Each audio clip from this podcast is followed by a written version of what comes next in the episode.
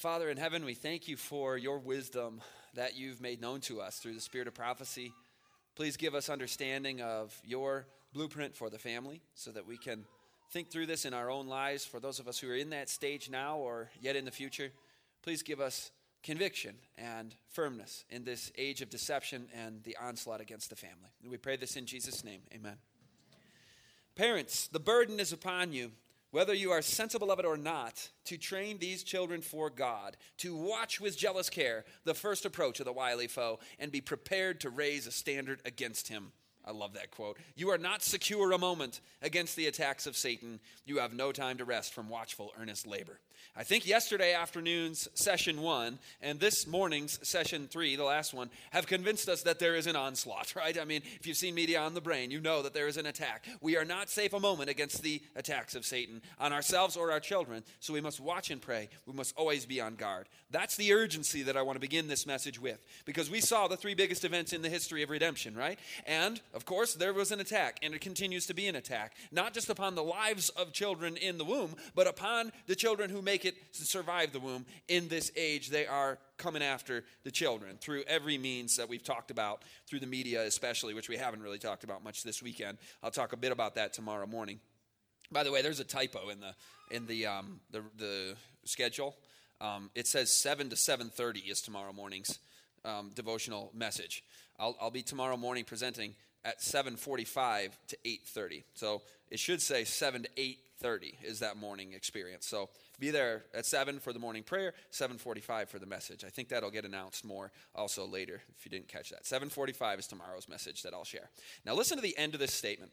It says guarding the home against satanic influences. That's all we want to do, right? That's that's what we just read about doing. We want to guard the home against satanic influences. How do you go about this? It says other families will mark the results attained by such a home, by a godly home, and will follow the example set. Have you ever heard the statement that, this, that a well-regulated family, a, an obedient children, and a nice family is better than all the sermons ever preached.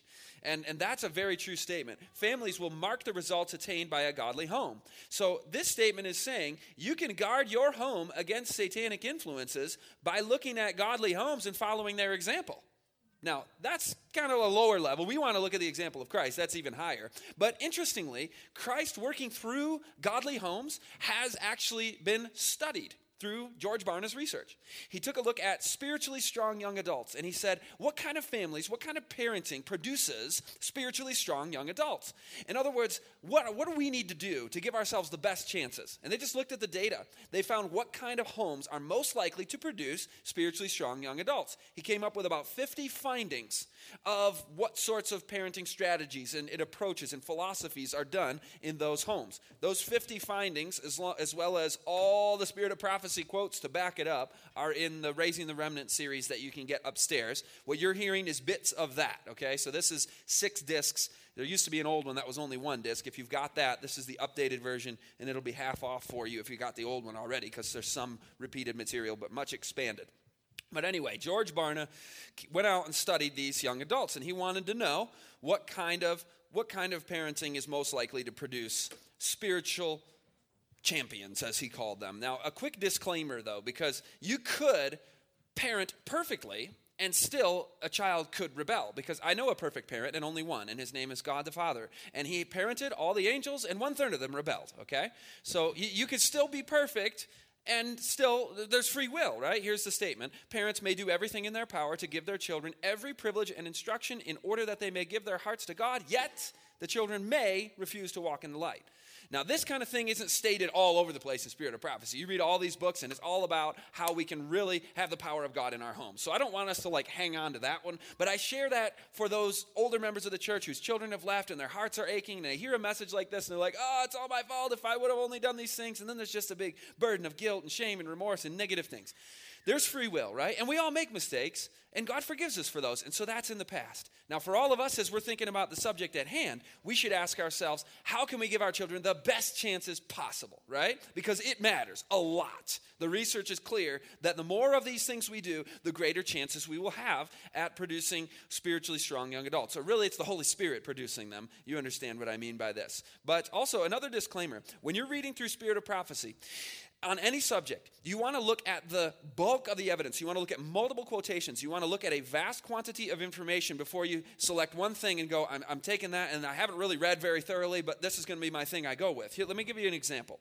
Here's a statement from Child Guidance Children should not be led to feel that they cannot go out or come in without being watched. Suspicion demoralizes, producing the very evils it seeks. So, it seeks to present, prevent. So, in other words, you should just you should let your kids do whatever you want whatever they want right you shouldn't watch them that's what somebody might take from that. They might go well yeah i don't want to produce any demoralization and suspicion so i'm going to let them go out and come in however they want to do and see you guys at midnight and don't tell me where you went.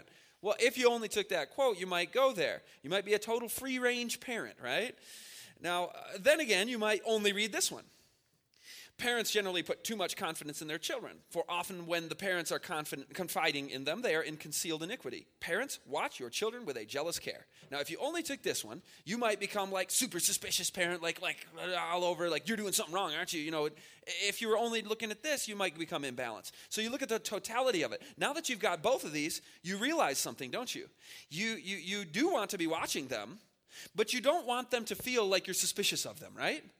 So, did you see how he combined the two and it became a clear whole? And it's actually just stated in a clear whole. It says, Be one with the children in their exercises and amusements without leaving the impression that you are watching them. See how that all comes together? Isn't that beautiful? So just to, you know, as you study spirit of prophecy, as you study through these counsels, that's a good a good little example of how to make sure that you're doing this in a in a clear and balanced and and uh, truthful way. Now, this is the, the, the end goal of where we want to go. This is the end of the quote, and then I'll show you the beginning. It says, A sanctified love will bind the hearts of parents and children together. Isn't that what we're trying to do?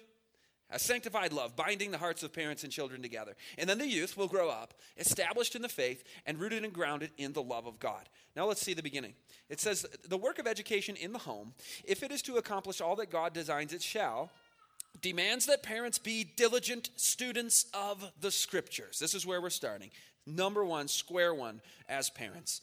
They must be learners of the great teacher. Day by day, the law of love and kindness must be upon their lips. Their lives must reveal the grace and truth that was seen in the life of their example.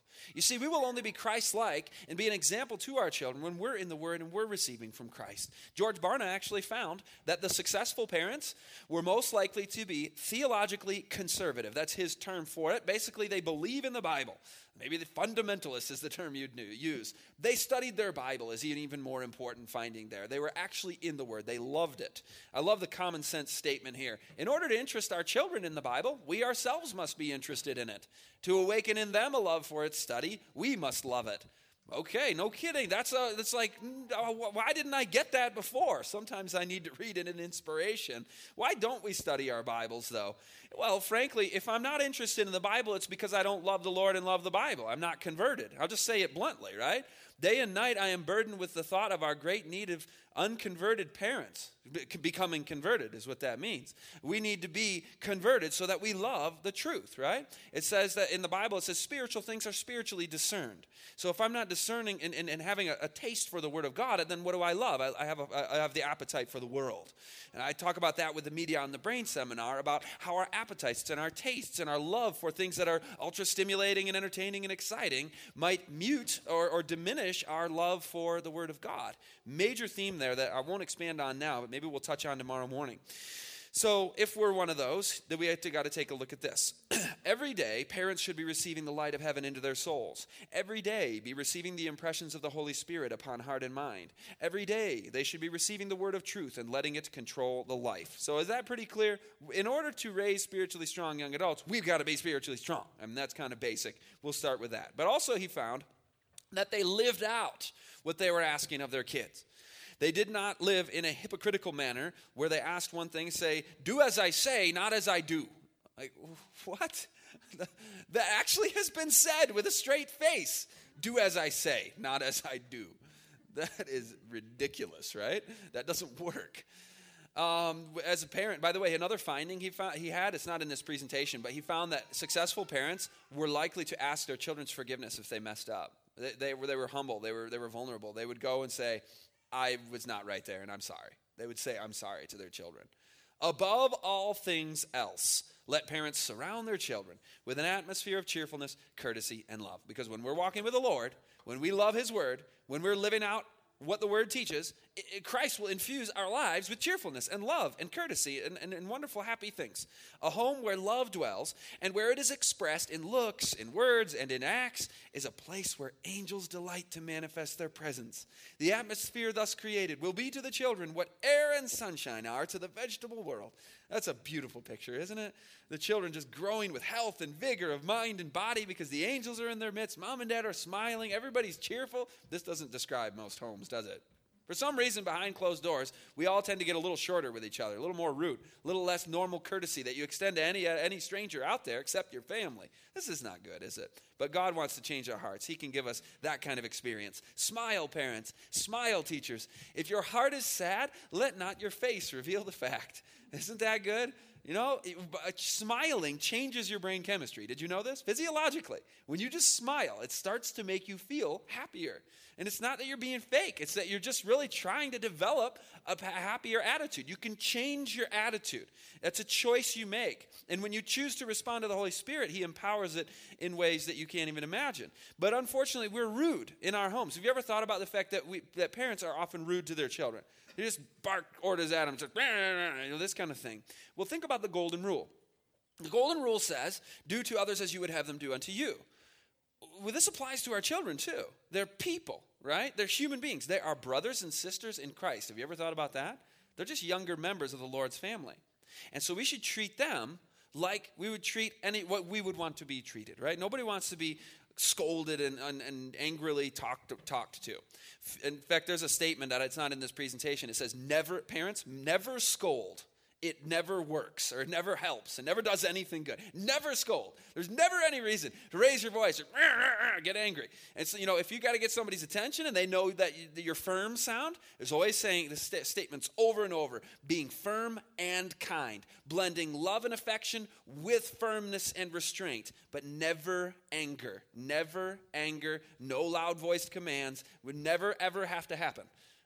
I know this is setting the bar way up here because all of us who are kids in our parents' home remember our parents doing that, and us parents are like, yeah, I, I did not follow that one all the time because you get frustrated, right? But the Holy Spirit in your life can give you victory over this. Few realize the effect of a mild, firm manner, even in the care of an infant. The fretful, imp- yeah, look at this. We got the infant right there. He's like, I know. He's saying amen.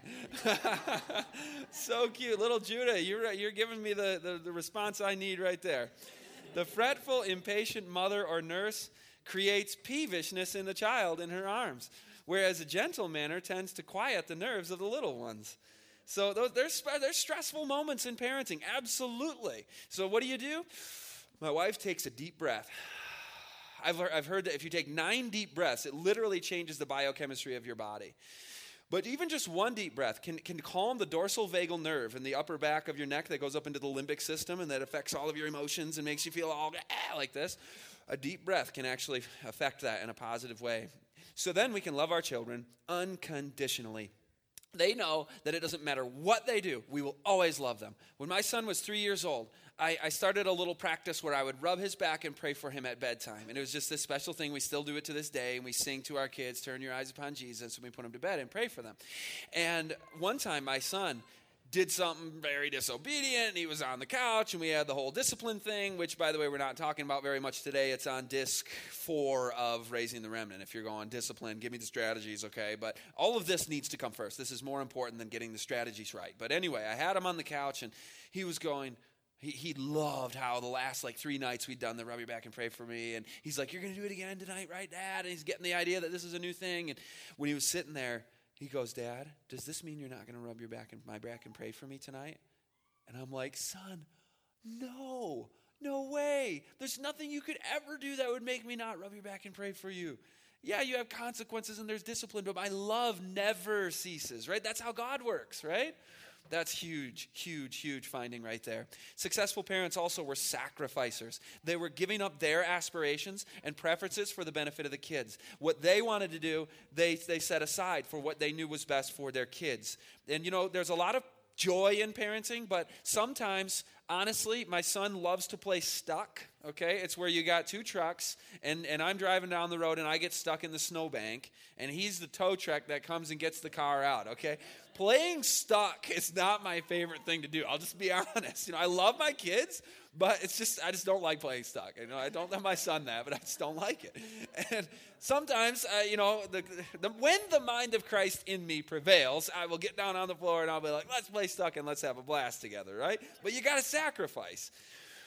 Fathers should unbend from their false dignity, deny themselves some slight, slight self gratification in time and leisure in order to mingle with the children, sympathizing with them in their little troubles, binding them to their hearts by the strong bonds of love, and establishing such an influence over their expanding minds that their counsel will be regarded as sacred. You want respect? Then play with them like a little child.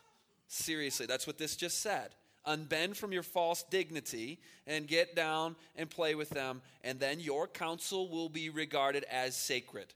That's how you gain respect. Isn't that something? You don't just stand as some austere, you know, figure like they did in the olden days, right? so also you do this god talk. When you're naturally walking with the lord you're going to talk about jesus. You're going to be like jesus. You're going to love on your kids. You're going to always love unconditionally. You're going to talk about christ. Christ is not a stranger in their homes. His name is a household name Barna found that the successful parents who raised spiritually strong young adults did all those green screen things you just saw, and they talked about God throughout the day. Jesus isn't something that's relegated to family worship and prayer time before meals and church. No, it's throughout the daily life. He's a household name. We talked about Jesus being a member of our family from very early age. Levi would say that he'd say, "Who's in our family?" Who's a little two-year-old, and he'd say, "Mommy and Daddy, Levi and Jesus," and that was the family. And now, now it's Silas too, of course. But show in your life that Jesus is everything to you, right? He's he's a household name. He's woven into the experience of kids. This is God talk, as George Barna called it. It's basically living life as a relationship with Jesus Christ. When the children do wrong, you, you present the words of God as a, repro- a reproof. You avoid tedious remarks. Short remarks are good if much is to be said, make up for briefness by frequency. So we're talking about God all the time. We pray about everything.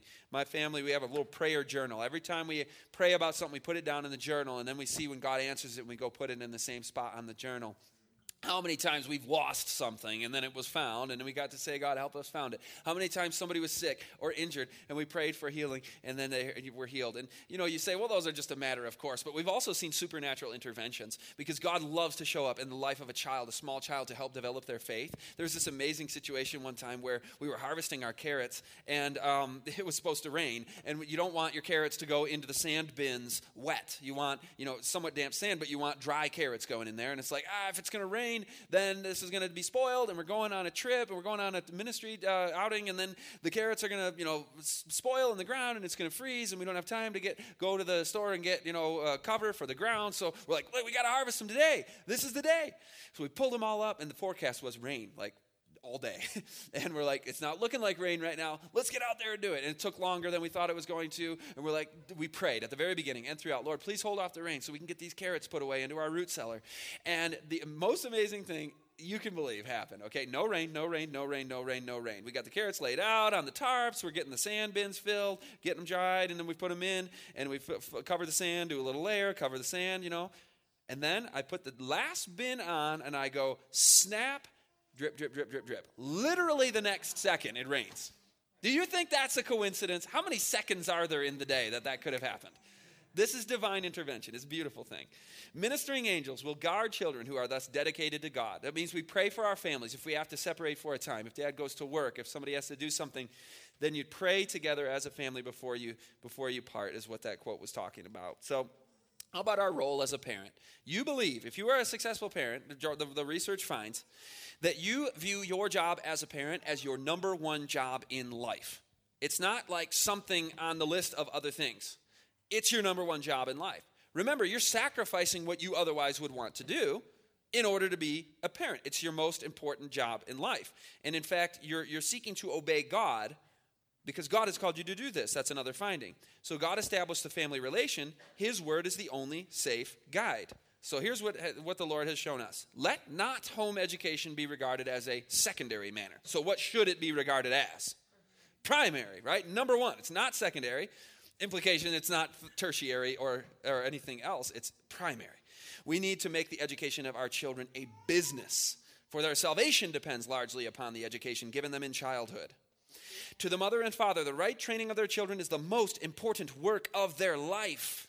Oh man, these quotes really lay it on, don't they? I mean, this is big time. When parents see the importance of their work in training the children, they see that it involves eternal interests. They will feel that they must devote their best time and thought to this work. So, their best time and thought. It's a business. It's not a secondary manner. It's primary. It's the most important work in your life. It's your life work. The mother bears a greater responsibility than the king upon his throne. Next to God, the mother's power for good is the strongest known on earth. An angel could not ask for a higher mission.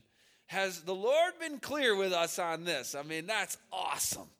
Let's think about the, the, the, order here, what we just heard. Okay, next to God, a mother's power is the strongest known on earth. So it goes God, then mothers, then angels, and then other people have kind of like not really big jobs like the king.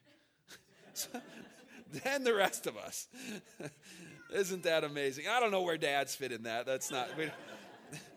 We, we were going to get to some counsel about the dads here, of course. But um, how sad is it that many parents have cast off their God given responsibility to their children and are willing that strangers should bear it for them? Isn't that, given what we just heard, isn't that tragic? I mean, this massive mission calling, the one sole audience of your child, or two or three, however many you have. And then we cast off our God given responsibility and have strangers raise our children. Oh, we won't go back to the last session or yesterday on that, but you, you know where we're going with that. Okay, so how about this? If you ignore your duty as a wife and mother and hold out your hands for the Lord to put another class of work in them, be sure that He will not contradict Himself. He points you to the duty you have to do at home. If you have a, the idea that some work greater and holier than this had been, has been entrusted to you, you are under a deception. Okay, that's strong counsel right there. I would never say that to somebody. I just like this. I, I couldn't do that, but the Lord does, right? And He inspires these words. So the lie from the feminist movement that motherhood is some degraded role and it's some oppressive thing and just a mother and no you must rise in the ranks of society you must become something great and powerful and wonderful this is a lie of the devil we are under a deception if we believe this let, I saw that. Okay, so mothers are to stand preeminent in the raising of the children, it says in Child Guidance, page 24. But, dads, man, this is huge. Few fathers realize their responsibility. I saw that, but few fathers realize their responsibility. Okay, so most of us don't really get what we're supposed to be doing here. The father's duty to his children cannot be transferred to the mother. If she performs her own duty, she has burden enough to bear. Only by working in unison can the father and mother accomplish the work which God has committed to their hands.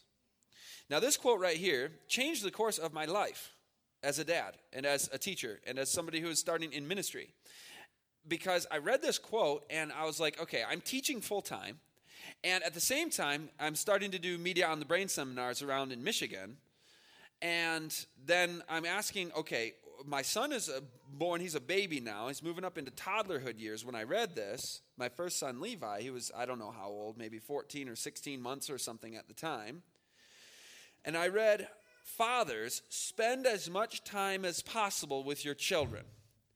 And I thought to myself, okay, if I'm going to continue to teach full time and be gone on the weekends for ministry and speaking opportunities, whilst also claiming to be a father, spending as much as time as possible with my children, I would be derelict in my duty.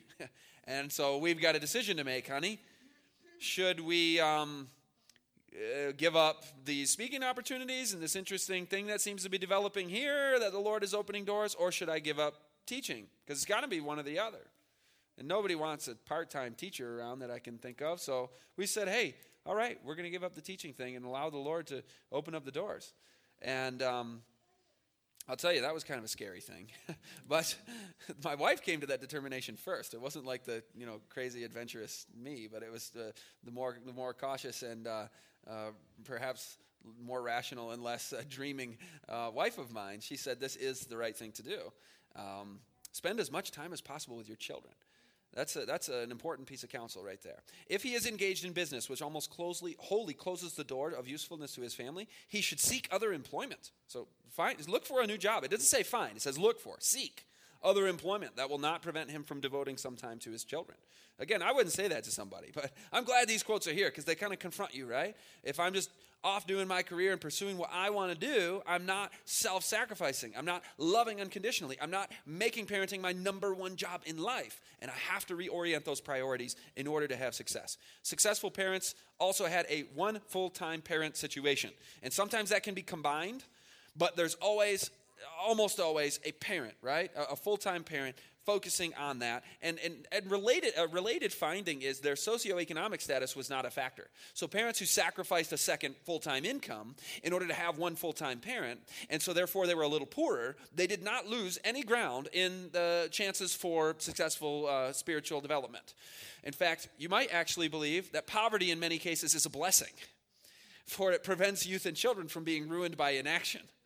When we decided to leave full time teaching, we gave up health insurance, we're moving into this like i have this dvd series. It's like is this really going to provide an income? We have no idea. So what we're going to do is we're going to sell our suburban home and we're going to move into a mobile home in the country and grow our own food right? Um, do not try this at home. I'm not necessarily recommending this for everybody. You might say that sounds kind of reckless. But we really felt that the lord was leading us in this direction. And hey we're going to have to I mean, we'll have some some grocery money. I mean, it's not not that crazy. Like we're going to totally just live off the land and everything, but we're not going to have a mortgage. We're going to you know keep our, our our, our cheap cars and not upgrade. We're going to you know clamp down and redefine all the need, all the wants and needs more clearly, so that we're not being reckless with our funds because our children are worth it. What are all the, the, the, the, toys and, and screens and baubles and cars and everything that we could want from this world? How is all that going to benefit anybody spiritually, right? It's not. So you sacrifice all of that. Poverty, in many cases, is a blessing, even, because now we got to go, guys, we want to eat. Then we're going to have to get out there and, and, and, and grow the food, right? And the Lord has, has blessed the ministry so that we can live full time on this ministry. For, at first, it was um, the Lord moved us to part time teaching, actually, after I gave it the full time teaching job. It was an amazing story. I'll just tell it real quick. Um, I gave it the full time teaching job, put in my letter of resignation. Then the very next weekend, I was at another school where I was doing media on the brain. And the, the that school staff, uh, the principal and some other people came to me and they're like, hey, we've heard you're not happy at the other school. I'm like, how did you hear that? First of all, that was kind of weird how that slipped out there. But they're like, you know, if you're, if you're um, you know, ever thinking about leaving, um, you know, just, just let us know because we're, we're, we're, we're in transition and we're, we're taking a look at things. And I'm like, well, actually, I just put in my letter of resignation. That's pretty funny you brought that up. And they're like, oh, really? Well, you want to come here? I'm like, no, I'm quitting teaching because we're going into this other thing. And they said, well, would you teach part time? And I said, So would I have to live on campus? Would I have to do the whole boarding academy thing? And they're like, No, you're moving up into the country up near us, right? And I'm like, Yeah, I'm going to be 25 minutes from you guys. They said, Why don't you commute over two days a week and teach three classes back to back? You have lunch here and then go and, and, and do your, your ministry and country living thing. And I'm like, This sounds great. So the Lord definitely provided there. But then as the ministry developed, we were able to, to you know, move on into this situation. But we still, you know, even if you aren't like in poverty, you still want to have kind of like an artificial scarcity in, in your own life and in your own home where, where your kids don't feel like, oh, you can just whip out the credit card and just do whatever you want. It's like, no, we are very careful with the Lord's money and we want to be good stewards and we do have to grow our own food because the Lord has called us to do it. And if we want to eat, we better get out there and work. So that's still the mindset, even uh, even now. So, thankful hearts and kind looks are more valuable than wealth and luxury, and contentment with simple things will make home happy if love be there. Do you like that one? That one's good. Successful parents spend hours in dialogue with their children. You know how long it takes sometimes fathers and sons to get hours of dialogue going when you're kind of just hanging around, right? And you're doing things together. And no, but you're over time, you're developing hours of dialogue parents, mothers, and children speaking to their children continually as much as they can. And that's huge for um, academic development, for verbal development.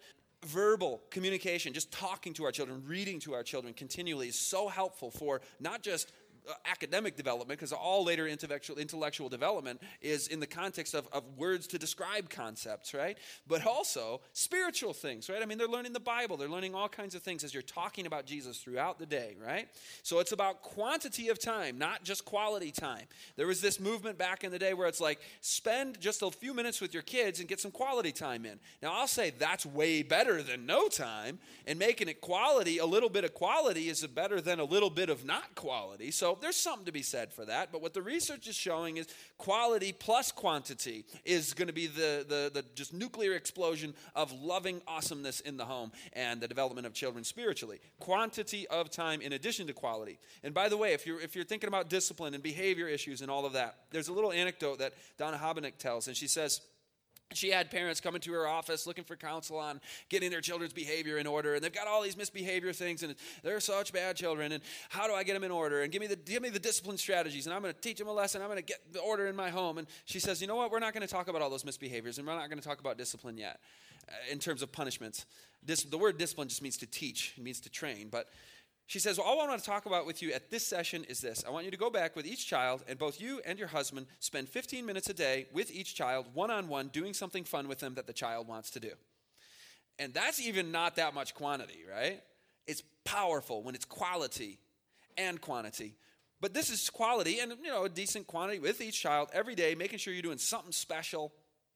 She says, everybody to a man, to a person. She says, I can't even tell you how many times they come back and say, those behavior issues are disappearing. I mean, they're, they're, everything is changing. One time with my son, Levi, uh, we were struggling with some behavior issues early on because, I mean, we were like brand new Adventists. I didn't even know what child guidance was. I, I was starting to read through, you know, portions of Adventist Home. That's where I came to that um, father, spend as much child with your children. But I didn't even know child guidance existed. And here we are just trying to figure this thing out. And, and, and on in, we're like, man, we've made a lot of mistakes, like we all do, even those of us who did know what child guidance was. And you're going, all right, we got we to fix the mistakes. And I'm going, okay, here's what we're going to do. We're going to do 24 hour period of time of one on one time, me and Levi.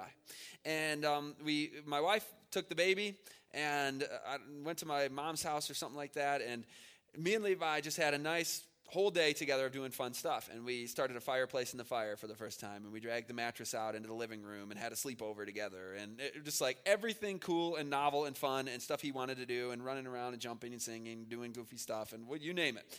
And um, I, I said, no computer, no phone, everything's off the whole time, 24 hours. Now that's quality, right? I mean, that's quantity. That's an enormous amount of time. At first, I'm like, what are we going to do for that long? So came up with a bunch of ideas. I mean, this was kind of a big program. We had to come up with this is a big deal. Can't do this kind of thing every week. But um, uh, toward the end of that 24 hour period, I noticed that I had not had to rebuke or correct his behavior a single one time. And this was at a time when we were struggling with a lot of, you know, butting of heads. I'm like, this is amazing. This is powerful. Quality time. Cultivate friendship with them, especially with your sons. In this way, you will be a strong influence for good. Yeah, one on one time. No time, though, says the father. I have no time to give to the training of my children, no time for social and domestic enjoyments. Then you should not have taken upon yourself the responsibility of a family. By withholding from them the time which is justly theirs, you rob them from the time which is Uh, from the education which they should have at your hands. If you have children, you have a work to do in union with the mother in the formation of their characters. You have brought children into the world who have had no voice in regard to their existence. Have you ever thought about that little philosophical conundrum? Like it was your choice to make them exist. You better make their existence happy, you better make it eternal. You have made yourself responsible in a great measure for their future happiness, their eternal well being. The burden is upon you, whether you are responsible of it or not, to train these children for God. Amazing. It is the cry of many mothers I have no time to be with my children. Then, for Christ's sake, spend less time on your dress.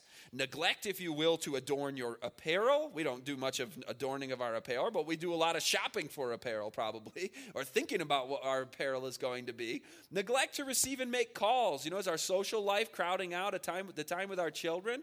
Neglect to cook an endless variety of dishes, neglect to keep up on Facebook posts, neglect to watch TV, neglect to be on your phone. That I added that part, of course, that was not in the original. But never, never neglect your children. What is the chaff to the wheat? Let nothing interpose between you and the best interests of your children. You know, the, the phone thing, well, I'll talk about that more tomorrow, or on Mon- yeah, Monday morning. But Remind me if I don't talk about the phone on Monday morning, I got I got to catch you up on that. The mothers and the phone and the children, the research on that. Let not a mother allow her mind to be occupied with too many things. She must allow nothing to divert her mind. Not until the final settlement, when the cases of all will be decided and the acts of our entire lives will be laid open before our view in the presence of God and the, the Lamb and all the holy angels, will parents realize the almost infinite value of their misspent time. Almost infinite value your time. We say time is money. You know, for an hour that I could work at my job, I could earn $14 an hour or whatever, and you value it $14. Infinite value of misspent time. Infin, almost infinite value is our time because we're talking about eternal interests here. The right conception. Oh, and by the way, the thing about $14 wasn't meant to be like we shouldn't work a job, right? I mean, you have to work. You spend as much time with your children as possible. But we also have to provide for our families.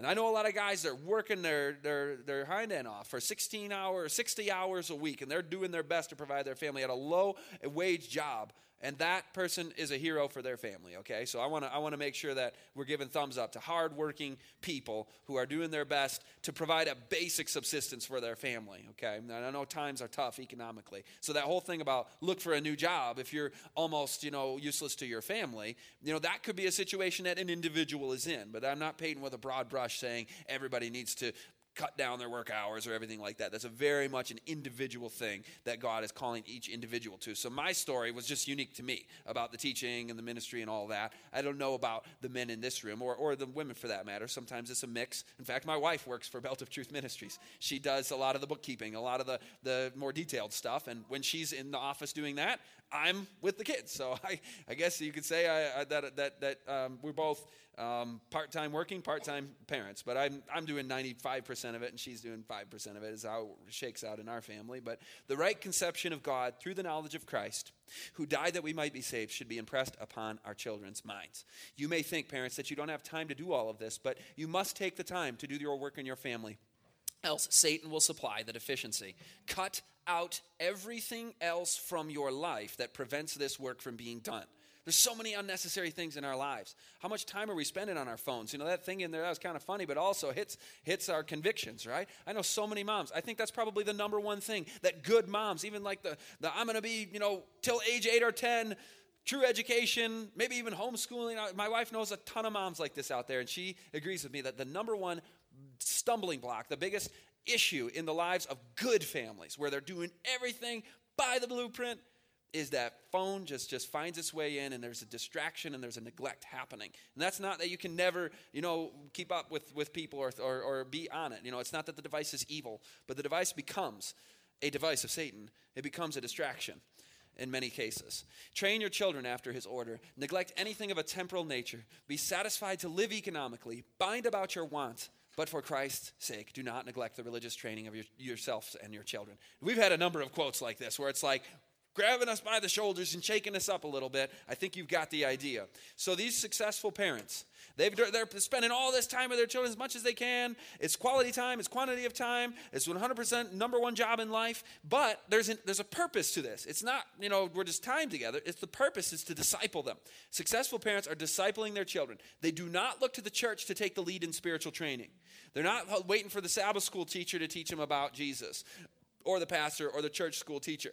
They are involved in church, but they use the church as a support for their efforts, right? So the parents are the discipling agents. They are the ones who make disciples of their children, that one soul audience in their home. And by the way, in doing so, the, the whole theme here of this weekend, uh, you're seeing how this message fits into the theme, right? These children are becoming those missionaries that we just read about, who, like the children said, Hosanna at the time of the, uh, the first coming of Jesus, those children will go forth doing the final work. Think about that. The older members of the church can't do it anymore. The older members of the church are, are, in a situation where the laws are hedging them about, but the children can get away with it, like the Scandinavian children during the Reformation. Do you remember that in the book, The Great Controversy? Where the kids would be, just, they, they would be prophesying, basically. I mean, the Spirit of God would come upon them and give them, give them utterance. It would be miraculous. But the, there were laws prohibiting the parents from doing that. And it says also that said, says that in the last days, when the latter when the latter rain comes, the children that your young daughters will dream dreams and visions and so on. So this is very much Bible prophecy, and it's coming. And so our children, if we're training them and discipling them, they will be the ones that will do that. The reason I call this raising the remnant is because those children will be the last remnant message messengers, and that's an exciting thing. Thinking about our kids doing that. That's really awesome. So, successful parents disciple their children. We just saw that. Here, here's how it goes Every family is a church over which the parents preside. The first consideration of the parents should be to work for the salvation of their children. It is perilous to leave this solemn duty in the hands of others. so, you might say, well, at what age can my child be a Christian and be saved and be, you know, know the Lord? Age has nothing to do with it. As soon as a child can love and trust his mother, then he can love and trust Jesus as the friend of his mother. Don't you love that? I love that. That's beautiful. One of the first sounds that should attract their attention is the name of Jesus. And in their earliest years, they should be led to the footstool of prayer. Their minds should be filled with stories of the life of the Lord, and their imaginations encouraged in picturing the glories of the world to come. Children's minds are like sponges. They soak up everything that comes their way. Literally, their memory is incredible. We play scripture songs for our kids, and my son Levi will help me out with the words because I'll forget them because their memories are incredible because they don't have the ability yet to filter out things, right? We have, we're, we're more efficient. I think that might be why they need to sleep so long because their brain is just going, going, going, going, information, data, just like collecting it all. And so, what are we feeding it with? What are we putting in there, right? We want to keep the worldly media out, not only to keep it out, but so that we can put good things in. We're filling, we're saturating their minds with Bible, Bible, Jesus, stories, love, scriptures references, all of it. It's a beautiful thing. Let the first baby lispings be of Christ. I remember that. It was, it's so cute. It's so cute to see a little toddler say Jesus, and it's in their own unique little way and a little, little, little, uh, you know, toddler way of doing it. I won't try and mimic my children's ways, but we we remember it. We write. Cammy keeps a journal on all the cute things your kids do. Right. My wife's name is Cammy. It was in the solitary hours of prayer that Jesus in his earth life received wisdom and power. So our children need to have this experience. Let the youth follow his example in finding at dawn and twilight a quiet season of for communion with their Father in heaven. Could our children learn these lessons in the morning of their years? What freshness and power, what joy and sweetness would be brought into their lives.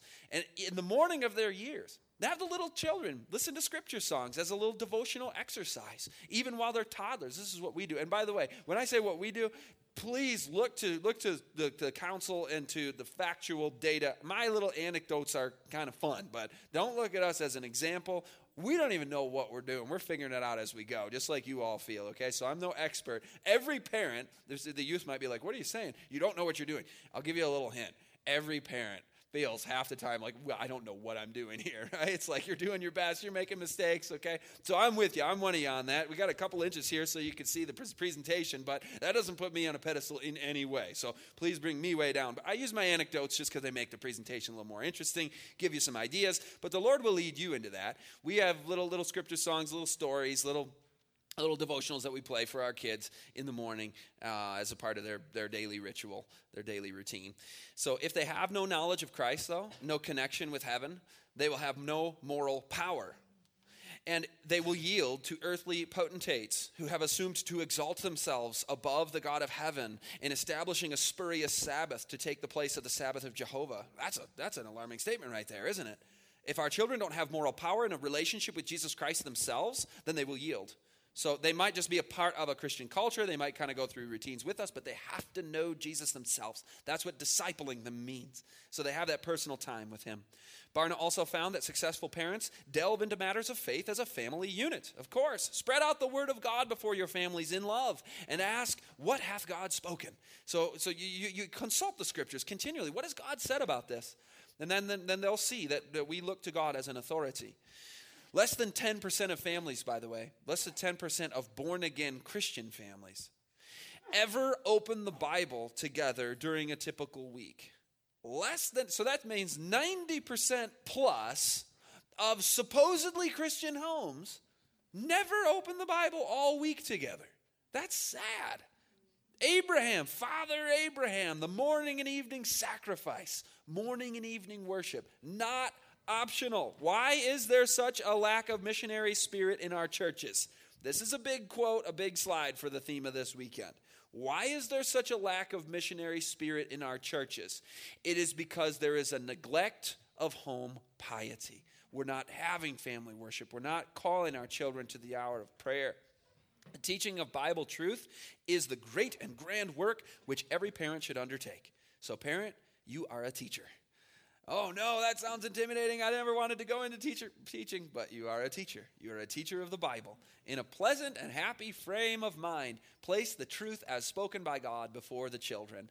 In all that men have written, where can be found anything that has such a hold upon the heart, anything so well adapted to awaken the interest of the little ones as the stories of the Bible? Oh, kids love Bible stories.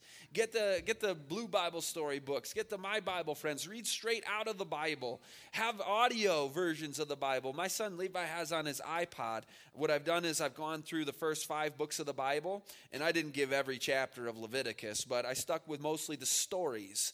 And then he listens to a bunch of Bible chapters and then also the Blue Bible story story of that same section of the scripture. So he's getting the Bible and he's getting a telling of the Bible all kind of back to back. So it's kind of, you know, getting it firmer in the mind. And that really helps fill the mind with good things. Instead of speaking vain words and telling idle tales. You know, one of the worst things about fiction and all of these things, it's not just that it's filled with spiritualism and that a lot of these things just are so stimulating that they make the Bible uninteresting, but it's also just a waste of time and brain space, right? Instead of filling them with idle tales, talk about them about the Bible. The reason that fiction is, and by the way, in, in the series called Undoctrinated, I go into the whole thing on fiction and what Spirit of Prophecy says about that and why we're looking at fiction as something that we want to avoid. It's mostly because the Bible says whatsoever things are true and noble and right and lovely and admirable and excellent and praiseworthy. Think upon these things. And so when we go off into fantasy and sci-fi and even just, just fictional tales that are realistic, it's something instead of the Bible. In economics, we call that opportunity cost. So if you spend your money on something, you've spent it on that instead of something better, right? And so the cost of having this was not being able to have that. And why did you get this when you could have had that? This is way better, right? So this is the way better. So let's avoid the idle tales and the fiction. It's unnecessary, it's wasteful, and it's we're, we're called not to do it. The most successful methods of assuring their salvation and keeping them out of the way of temptation is to instruct them, I love this next word, instruct them constantly in the Word of God. And as parents become learners with their children, they will find their own growth in a knowledge of the truth more rapid. So if you're a little insecure about that, you know, you'll grow as you do it. And, and use resources. Instruct them constantly in the Word of God. Play the scripture songs while you're driving down the road. You know, pause and talk about what that scripture said. You don't have to have it all from memory and like, I am the master Bible teacher and I will deliver this all to you. Utilize those resources, right? When they are t- tried, tempted, or discouraged, cite them to its precious words of comfort and gently lead them to put their trust in Jesus. And you know what? The whole point of this, you're discipling them, you're helping them to have a relationship with Jesus. It's a process of character development. The number one job, focus here of a parent is character development because you're helping them to have a character fit for heaven. You're helping them to develop a Christ like character. Those children whom parents do the most for frequently feel under the least obligation toward them. Uh, what did that mean? Basically, if you do everything for your kids and you make their life so easy and they're spoiled and they never have to do anything hard, you might think, well, I've been so nice and generous toward them that, of course, they will just feel so obliged to love me back and do things back for me it's not how it works with the child mind. You know, if I do that for my wife and I'm like, oh, honey, let me do all the dishes and do all these things, she will totally oblige. She'll be like, oh, I want to do these things for you. With children, though, you have you can't do everything for them. Otherwise, they'll become like she looks right, like uh, spoiled little. I'm sure that nice little girl had had some nice moments too. She just got caught at a caught at an unfortunate picture. I type into Google, you know, spoiled child or whatever, and she's like, I have 85 pairs of shoes. But we do this kind of thing to our kids, right? From infancy, children should be trained to do those things which are appropriate for their age and ability. This is very important when it comes to character development. I mean, there's so many character traits we could go through. Like half of disc three is just all the character traits. Spirit of prophecy, how we do them, how we can develop all these character traits of kindness and patience and obedience and do do do do do do do tons of character traits. But this is one of the most important moment by moment things in life. Are they learning to be able to help, to be able to do things, to be able to take care of things? Keep these children with you. There's the theme from earlier, right? Time together with you. Let them ask questions and in patience answer them. Give your little children something to do and let them have the happiness of supposing they help you. if they make mistakes, if accidents happen and things break, do not blame them. So it might be harder when I have my son help me wash the dishes. It's not actually that helpful. I hope he's not around, but it's just not, right? Um, it's like the water's getting it's, it's it's harder for me it's harder for me like emotionally because i'm worried about what's going to happen with the water. He actually is he's five now. He's actually the point where he can be kind of helpful. I mean he's very helpful i'm talking about the older son very helpful in many ways. I used the dishes example because that's where i really would rather not have it but we do it anyway because it's good for him right so you have them the idea that they suppose they help you if they make mistakes if accidents happen don't blame them the more quiet and simple the life of the child, the more free from artificial excitement, and the more in harmony with nature, the more favorable it is to physical and mental vigor and to spiritual strength. So when mom is folding the laundry, the kids aren't playing video games and having this artificial stimulation. Uh, we live in the country. We want them outside. They're doing gardening together. This kind of thing is what, what the counsel tells us. To live in the country would be very beneficial to children. An active out of door life would develop health of both mind and body. They should have a garden to cultivate where they might find both amusement and useful employment. And here are a few from uh, the slideshow that my wife brought together. They, at the health food store near where we live, they got the little kids' carts. So these are our two little guys pushing the carts around and helping with the groceries. My wife unpacked some. Uh, some dried food there, and he's right there. And you know, when they're toddlers, they're not necessarily doing a lot, but they're involved with it, right? The four-year-old helping to build, helping dad build his uh, his a wheelbarrow that grandma gave him for Christmas. And by the way, when it comes to like presents and grandparents, and that's always a big stress and challenge, is like what's going to happen with the extended family? You you have to take control of that situation. You can't let whatever happens happens, and we don't want to offend anybody. So we've uh, we've had to have uncomfortable conversations where I say to my mom, "Look, we don't want fiction books." Like, do you know how crazy that sounds to, you know, just non Adventist general population people? Like, what? No fiction? Like To Kill a Mockingbird, like all these books you read in English class. I mean, that's one of the more, more crazy sounding things that we do. But we had to go there because we don't want that those books. We want real books. We want nature with pictures and Bible and like real things and history. Uh, so uh, we say, Mom, can you, you're creative. You come up with great ideas. My mom loves to give gifts. She's a wonderful person. I just kind of had to just corral her a little bit into this direction of come up with things that will help them be helpful, help them work and play at the same time help them develop according to the things that we're talking about here.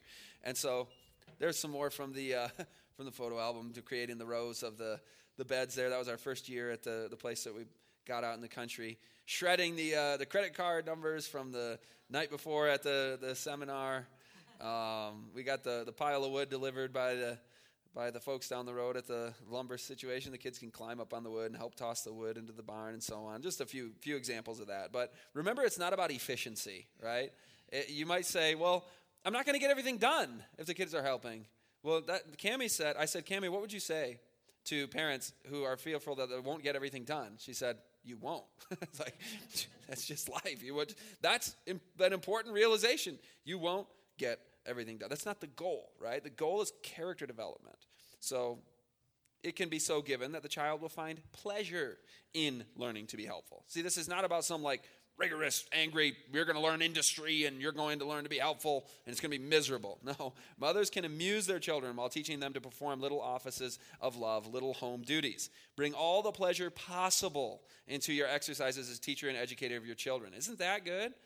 I think kids would like that, the sound of that. We're going to have so much fun, ex- just exuberant, extravagant amounts of fun in life. That's what it means to be a spiritually strong young adult raising parent. Make the life of your children pleasant and at the same time teach them to be obedient and helpful, bearing small burdens as you bear large ones. The little child finds both diversion and development in play.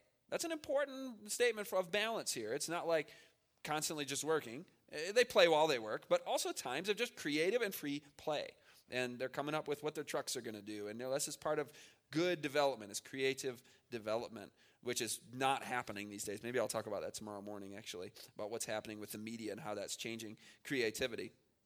Uh, George Barna also found that successful parents meet their children's emotional and physical needs. This is huge. If you're thinking about the discipline issue and the behavior issue, which we're not so much talking about in this session, it's on disc four of Raising the Remnant. But the, the, the number one way is not only to spend time with them, quality time, like Donna Habenicht taught about the 15 minutes with each kid and all the behavior problems are going away, or the 24 hours with my son and the behavior problems are going away. But a lot of misbehavior happens just because they haven't had a good routine, they haven't had sufficient uh, nutrition, sleep, uh, the meals are too close together. Their, their, their, their, their digestive system's just constantly working. They've had too much sugar. They're, they're, they haven't had enough water. Uh, you know, physical needs are huge. We've got to be meeting those consistently, having a good routine, having good order and structure in the day. Children thrive on a routine when they know what to expect. When they don't know what's going to happen, we learned that early on.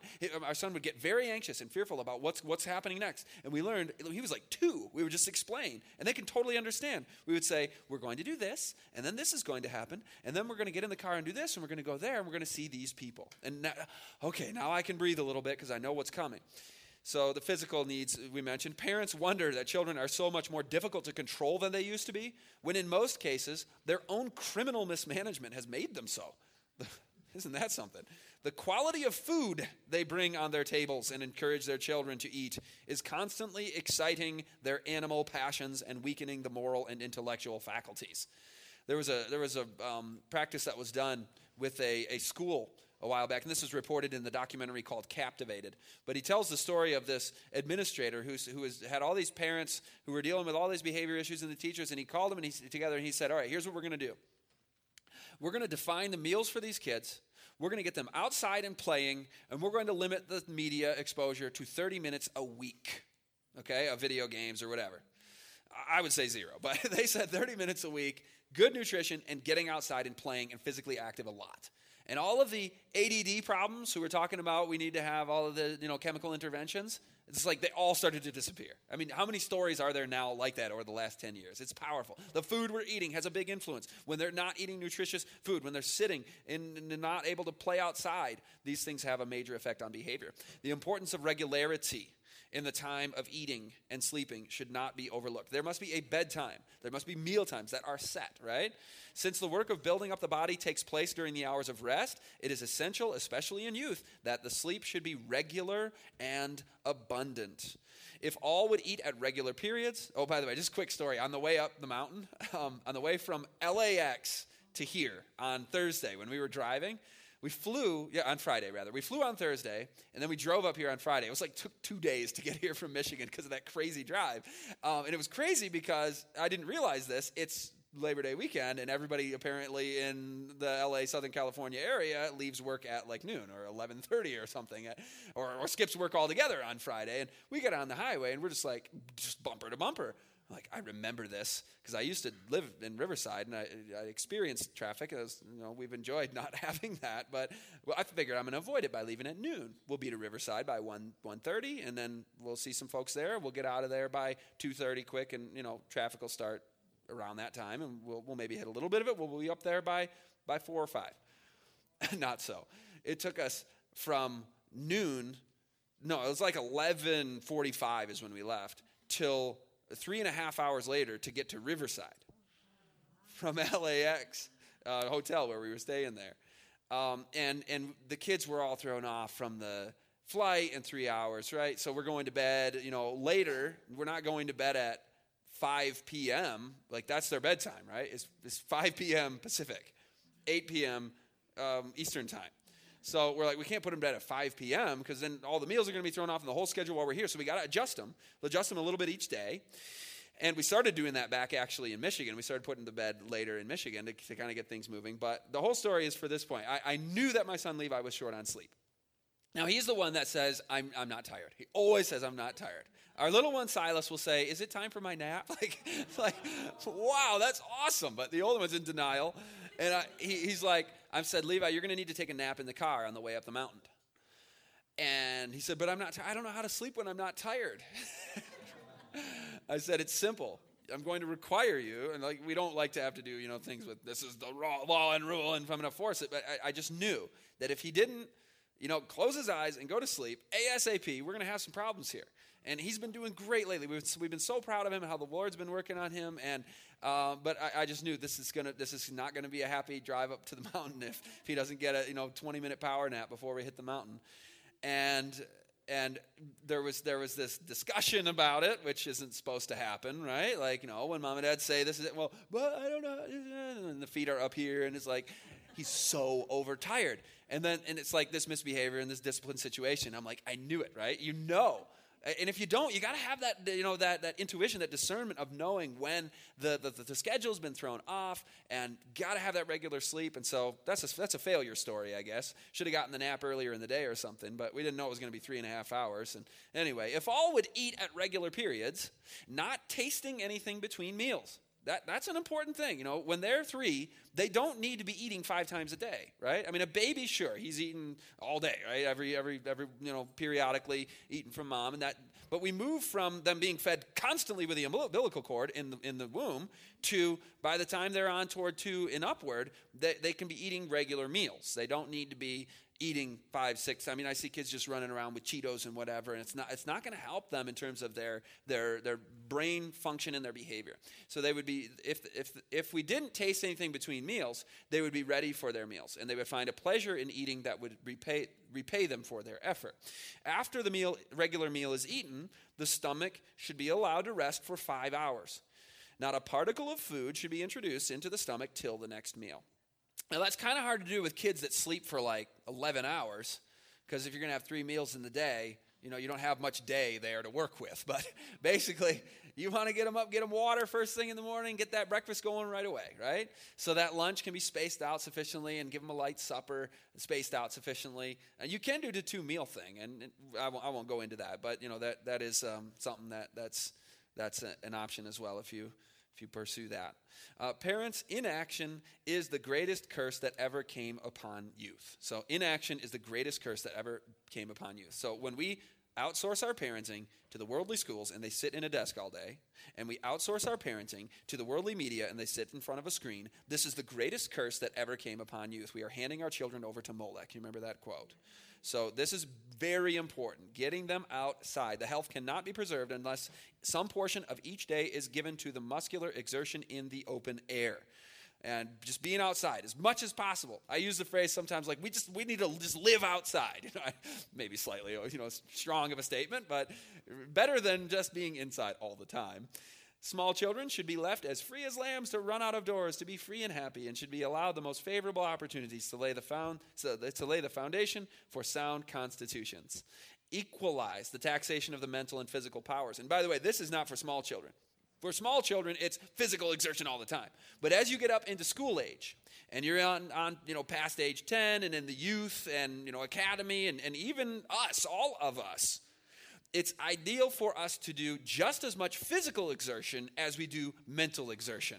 So, after a weekend like this, where you're sitting for two back to back 90 minute presentations and we're not doing a lot physically, we want to get more active and, and you know, start making up for some of that and try and incorporate into our daily lives as much physical activity as we can.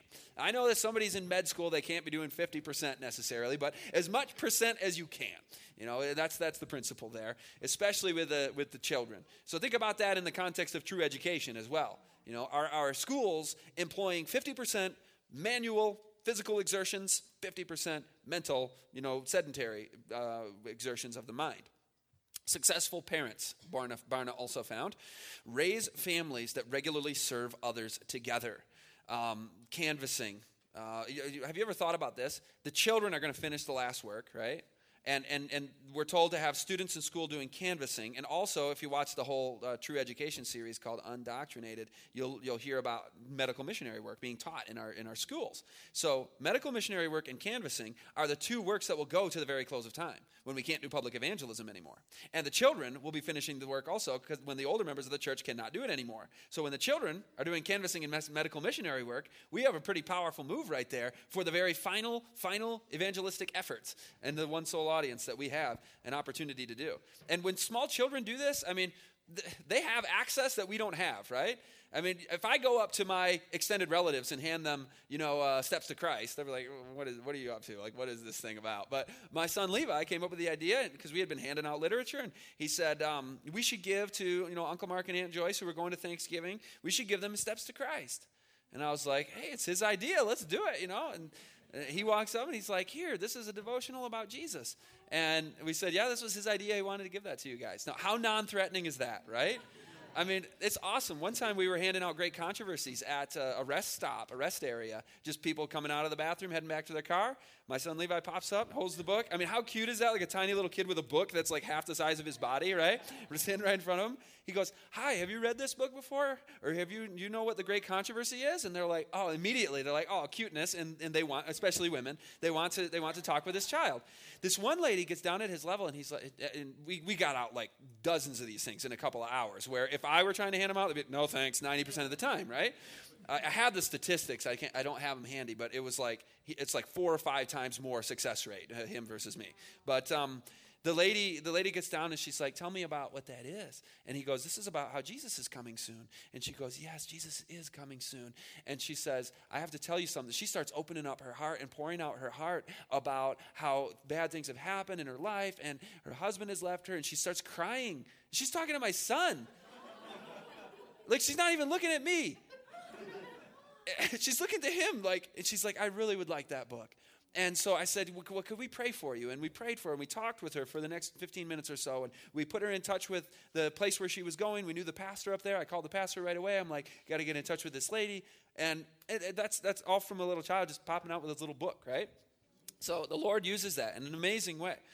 So uh, in their early years, children may be useful in God's work, right? I mean, we go canvassing. You think you get a better reception when they, they see you there? Oh, uh, they, we, have trained, uh, taught our kid, our son Levi, to, like you got to talk right away when they open the door. At first, it was like this awkward moment where they looked, at, they look at us, and it's like they glance at him, but they're like, yeah, and I'm like, okay. As soon as they open the door, you just start talking, right? like, hi, I'm Levi, and I, you know, it's like this kind of thing, and then they're like, oh, okay. Then it changes their mindset.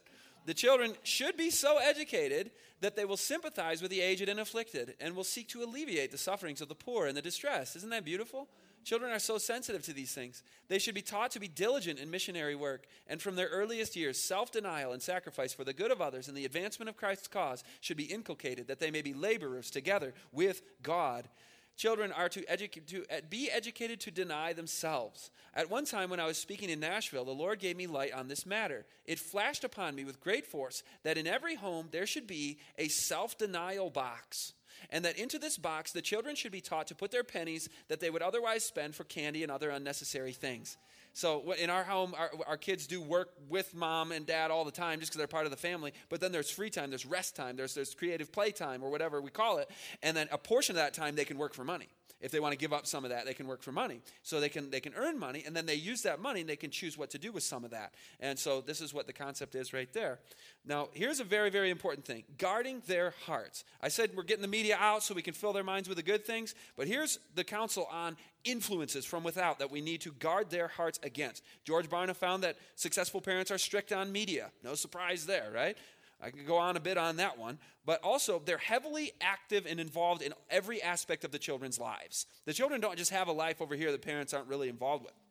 The successful parents are very involved. They, they, they choose their children's friends for them. They, they're involved with that process. It's not leaving their untrained minds. Fathers and mothers, do you allow your children to associate with other children without being present? To know what kind of education they are receiving? Do not allow them to be alone with other children. Give them your special care. And again, it's not like suspicion, right? Like I'm watching over you, you know that kind of. We, we covered that earlier. Uh, this wonderful lady, uh, um, uh, Cinda Osterman, a friend of mine, she she says that when, when her daughters would have somebody over to play, she would be you know sewing and doing things like right around the corner, and she could kind of like you know just just subtly keep an eye, right? Let them visit your children in your presence. Even better, you're playing with them actually, and in no case allow these associates to lodge in the same bed or even in the same room. It is impossible to overestimate the importance for this world and the next of the associations we choose for ourselves and more especially for our children. We were just talking about that with our son Levi. There's a wonderful family here. I don't think they're in here, but uh, this little girl, Selah, what a precious little girl that we got to know up uh, up at family retreat at, at, in, in California. And um, it, I said Levi was, was with her, and they were they were talking. And I said it's it's nice to be around children that love Jesus, isn't it? And that, that love the Lord and that are that are that are uh, obedient and kind. And he was like, yeah. And then he said, and then he said, I like being around Silas and around Selah because I smile more because his little brother loves to smile, and and Selah's a little sweet girl smiles, and and so he's like, it's it's having a positive influence on me. So you start teaching your children about that influence. Could my voice reach the parents all through the land? Now that's a big preface, right? If I could say one thing to everybody, I got a megaphone and everybody could hear it, what would I say? I would warn them not to yield to the desires of their children in choosing their companions or associates. Little do parents consider that injurious impressions are far more readily received by the young than are divine impressions. Okay, so that's what we would say. But people go, "Oh, Scott, this is a whole thing about you're just you're just trying to get out of the world. Come on, we are in the world. We cannot get out of it." I love the rest of this quote. It says, Parents, we can get a good way out of the world if we choose to do so. Like just being in the world doesn't mean that we need to be in the world. We can avoid seeing many of the evils that are multiplying so fast in these last days. Yeah, turn off that television, get the kids off of the, the internet and the, the, the uh, video games. We can avoid hearing about much of the wickedness and crime that exist. I have been shown that there should be a sacred shield around every family shield the children from contaminating influences. I was thinking about this issue of a shield and the function that a shield plays. Like if you're standing here in battle and you've got a shield here, it's kind of shaped sideways like this, and you're the onslaught of the enemies darts upon you, right? Like the devil. And so that, that shield concept is effective in the context of the great controversy war we are in, but also people have said, you shouldn't shelter your children. I, remember saying that. I'd talk about the homeschool kids who couldn't go to movies and go trick or treating on Halloween. I'd be like, those kids are so sheltered. And I realize now how silly that was to say that because a shield is like a shelter. If you were to take a shield and go like this and it's hailing on you or something, you would want a shelter, right? And in, a, in, a, in, an onslaught of a storm, you immediately want to find shelter. Take shelter, take shelter, right? Tornado warning, get underground, right? And so that is a reasonable thing to do, to become sheltered. But we use the word in a negative way. Like, oh, you won't want to shelter your children, do you? Well, of course I want to shelter them from the storm and the onslaught of the enemy upon us. It's kind of like a bunch of people out there getting hailed on, getting, you know, dents in their skull, and they're going, hey, look at those, those ridiculous people getting sheltered over there. Well, let's take that word back, you know? Sheltering is a good thing. Now, there are bad forms of sheltering, of course. If I don't teach my child to tie his shoelaces, eh, you know, until he's 14 years old, you know, I'm sheltering from any, any hardships in life. That's not a good form of, of, of sheltering. We want our children to do hard things. That's character development. We don't want to do everything for them. And that is hard. You know, they'll go through a lot of mental anguish. Just the other day, we have this. Um, we have a, a, a, a like a, dolly, like a little hand truck, and it's a foldable one that we've taken to you know GYC and carry our boxes and whatever. And my son Levi wanted to play with it. I'm like, sure, you can play with it. Go ahead and open it. Like, if you want to play with it, you got to open it. Now, this is a challenge because this thing is not easy to open. Um, he's like, well, I can't do that.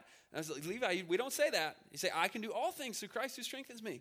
And so he's like, oh, how do I do it? And I'm like, well, try using your foot, you know, get on there like this. We spent literally, and I mean, there were tears. This was hard, but I'm like, we're not giving up on this. And this is going to be hard now, but bear fruit later, right?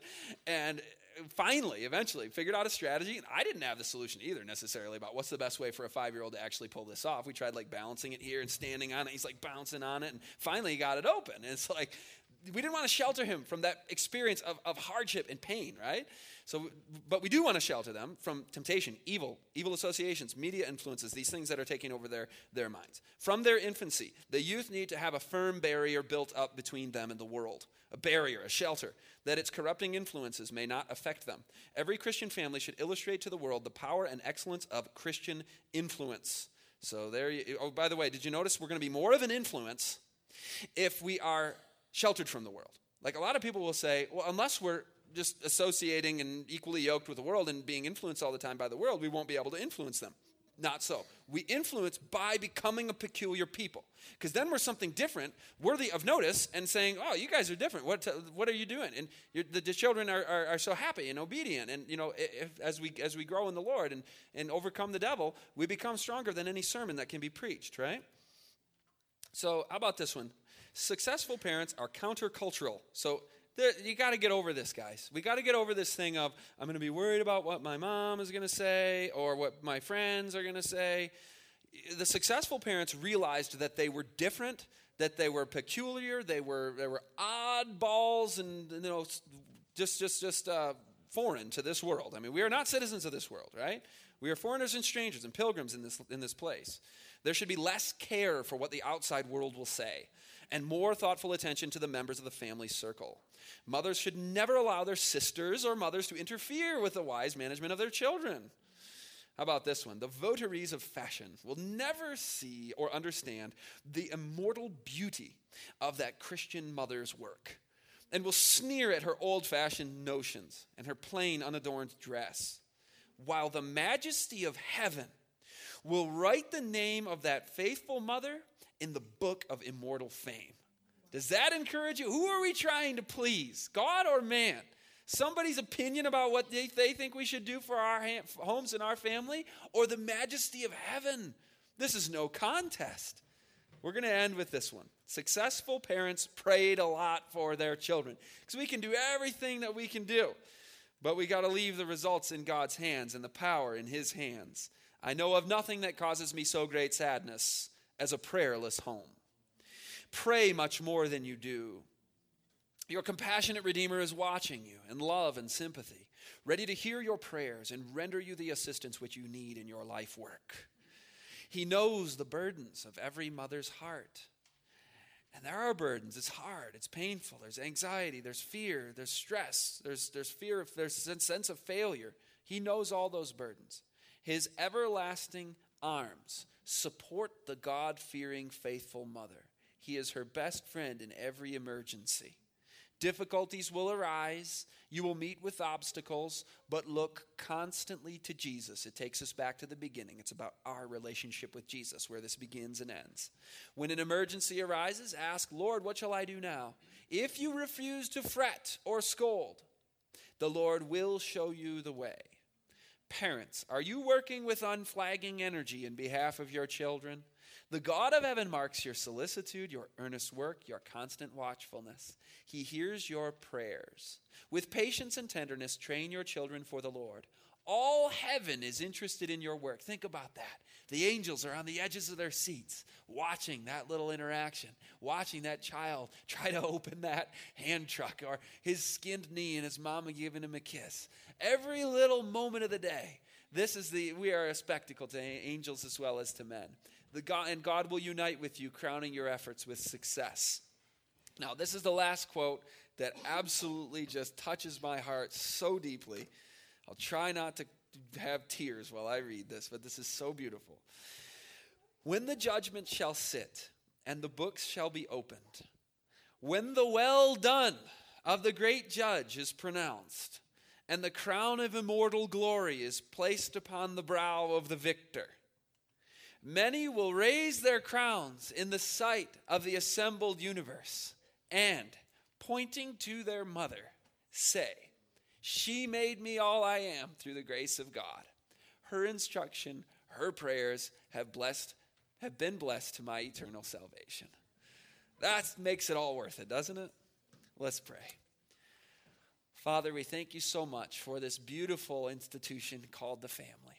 And while there is a, an attack and an onslaught upon it, we know that you have protected and guarded our homes as the angel of the Lord encampeth round about us. Help us to be sanctified and consecrated unto you to follow your plan. Bless every child in the congregation of the families here, future children, children who've grown, who are astray. Lord, we know that you've planted the word in their heart through their faithful parents and that that word will not come back void. I just pray for every soul that we would be saved together in the kingdom together as families and that we would finish the work with our children. In Jesus' name, amen. This media was brought to you by Audioverse, a website dedicated to spreading God's Word through free sermon audio and much more. If you would like to know more about Audioverse, or if you would like to listen to more sermons, please visit www.audioverse.org.